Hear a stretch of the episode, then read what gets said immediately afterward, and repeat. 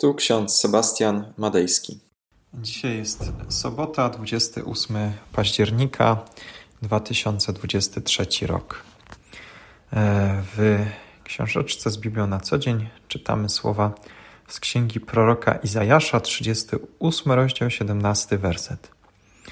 Zaprawdę zbawienna była dla mnie gorycz, lecz Ty zachowałeś duszę moją od dołu zagłady, gdyż poza siebie rzuciłeś wszystkie moje grzechy. Pierwszy list Jana, 3 rozdział, 19 i 20 werset. Po tym poznamy, żeśmy z prawdy i uspokoimy przed Nim swoje serca, że jeśli by oskarżało nas nasze serce, Bóg jest większy niż serce nasze i wie wszystko. Drodzy, dzisiejsze fragmenty z Pisma Świętego wskazują na kwestię zbawienia. W Starym Testamencie zbawienie łączyło się z przede wszystkim zbawieniem, wybawieniem od wrogów Izraela. Izrael lękał się o swoje życie, ponieważ zagrażały im non-stop niebezpieczeństwo od innych państw ościennych, od Filistyńczyków, Asyryjczyków, potem Babilończyków. Te Boże zbawienie wiązało się z tym, że Bóg wybawia Izrael w obliczu tego nieuchronnej klęski. Wojska, które są lepiej uzbrojone, które są lepiej zorganizowane, które są liczniejsze, zagrażają Izraelowi i Izraelici wiedzą, że muszą zdać się tylko i wyłącznie na Boga. I wtedy jest ta Boża interwencja. Bóg przysyła swoich sędziów, potem przysyła króla Dawida i w ten sposób realizuje się zbawienie, że Bóg ratuje człowieka, akurat swój lud wybrany, od klęski. Zatem każde zbawienie w Starym Testamencie, które doświadcza Izrael, to zbawienie pochodzące od tak naprawdę Boga, który wysyła swoich królów, swoich proroków, swoich wybranych. Zbawienna okazuje się też przede wszystkim ufność Bogu Izraela. Jak czytamy w księdze Izajasza, Bóg zachowuje duszę naszą od dołu zagłady, od Szeolu. Zaczęła się pojawiać w Izraelu koncepcja na temat tego, że Bóg jest tak wszechmogący, że jest w stanie uratować człowieka nawet po śmierci. Jest w stanie wyrwać człowieka z krainy umarłych. I to przeświadczenie znajduje wyraz właśnie w księdze Izajasza, czyli w środkowej części księgi Izajasza, kiedy to prorok przekazuje nam prawdę o tym, że Bóg jest wszechmogący. Bóg jest w stanie wyratować nas nawet z Szeolu, nawet z miejsca, które byśmy nazwali beznadziejnym. Oczywiście do tego dochodzi kwestia, w jaki sposób to się zrealizuje. Żydzi zaczynają coraz częściej zastanawiać się nad kwestią zmartwychwstania. Nad tym, że skoro Bóg może wyratować z Szeolu, to oznacza, że powoła człowieka do zmartwychwstania. I takim wyrazem tego, że Bóg uratuje człowieka, jest przede wszystkim nadzieja mesjańska.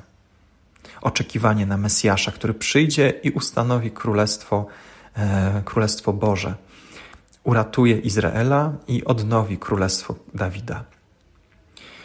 Zresztą imię Jezus, Jehoszua, oznacza Jahwe jest zbawieniem, Bóg jest zbawieniem. Dlatego ważne jest to, aby pamiętać, że w Jezusie Chrystusie mamy zbawienie. On jest naszym zbawieniem, naszym pocieszeniem. To jest oczekiwany Mesjasz, na którego czekali Izraelici aż tak długo, począwszy od czasów prorockich, począwszy od czasów niewoli babilońskiej. Czekali na swojego Mesjasza, na Pana i Zbawiciela, który przyjdzie i zbawi ich z niewoli. Jednak przychodząc Jezus stwierdza, że ta niewola nie jest tylko niewolą czysto polityczną, nie jest niewolą albo zniewoleniem rzymskim. Jest to niewola polegająca na zniewoleniu serca przez grzech. Każde serce ludzkie, niezależnie czy Żyda, czy poganina, jest zniewolone grzechem. To serce nas oskarża. Tym sercem jest oczywiście głos sumienia w nas przebywający i mówiący nam, że zrobiliśmy to czy tamto i nie postępowaliśmy w sposób doskonały, idealny, tak jak tego chce Bóg, ale zboczyliśmy w tę czy inną stronę. Jednak poprzez prawdę, którą jest Jezus Chrystus, odkrywamy, że jeśli nawet obciążamy nasze serce różnymi grzechami, to Bóg cały czas ma o nas staranie. Bóg cały czas przychodzi do nas i zbawia nas od wrogów naszego serca. W ten sposób realizuje się zbawienie człowieka jako usprawiedliwienie. I w czasach Starego Testamentu ten termin usprawiedliwienie był przede wszystkim związany z systemem ofiarniczym, że człowiek, który składa ofiarę przed Bogiem, zostaje usprawiedliwiony z tej ofiary, poprzez tę ofiarę. Ale Chrystus, który poniósł śmierć na krzyżu, jego ofiara jest daleko ważniejsza, wspanialsza od tej, którą człowiek może uczynić. Bóg zszedł do nas, poświęcił się za nas, ponieważ my nie moglibyśmy poświęcić się za drugiego człowieka w taki sposób, jaki On to zrobił. Bóg zszedł na ten świat, aby dać wyraz swojej miłości ku nam i aby ponieść ofiarę raz na zawsze, wystarczającą. Wystarczy ją przyjąć poprzez wiarę, poprzez zaufanie, poprzez przyjęcie ją jako prawdy. I w ten sposób uspokoi ona nasze serca, nawet wtedy, kiedy by nas ono oskarżało, bo Bóg jest większy niż serce nasze i wie wszystko. Tego wam i sobie życzę, abyśmy odnajdywali zbawienie w Jezusie Chrystusie i w Jego poświęceniu się za nas. Amen. Pomódlmy się. Wszechmogący Boże, stoimy teraz przed Tobą z naszą winą i nie wiemy, co zrobić. Znamy tylko Ciebie i Twoją łaskę. O Panie, zmiłuj się nad nami i zbaw nas. Ufamy Tobie.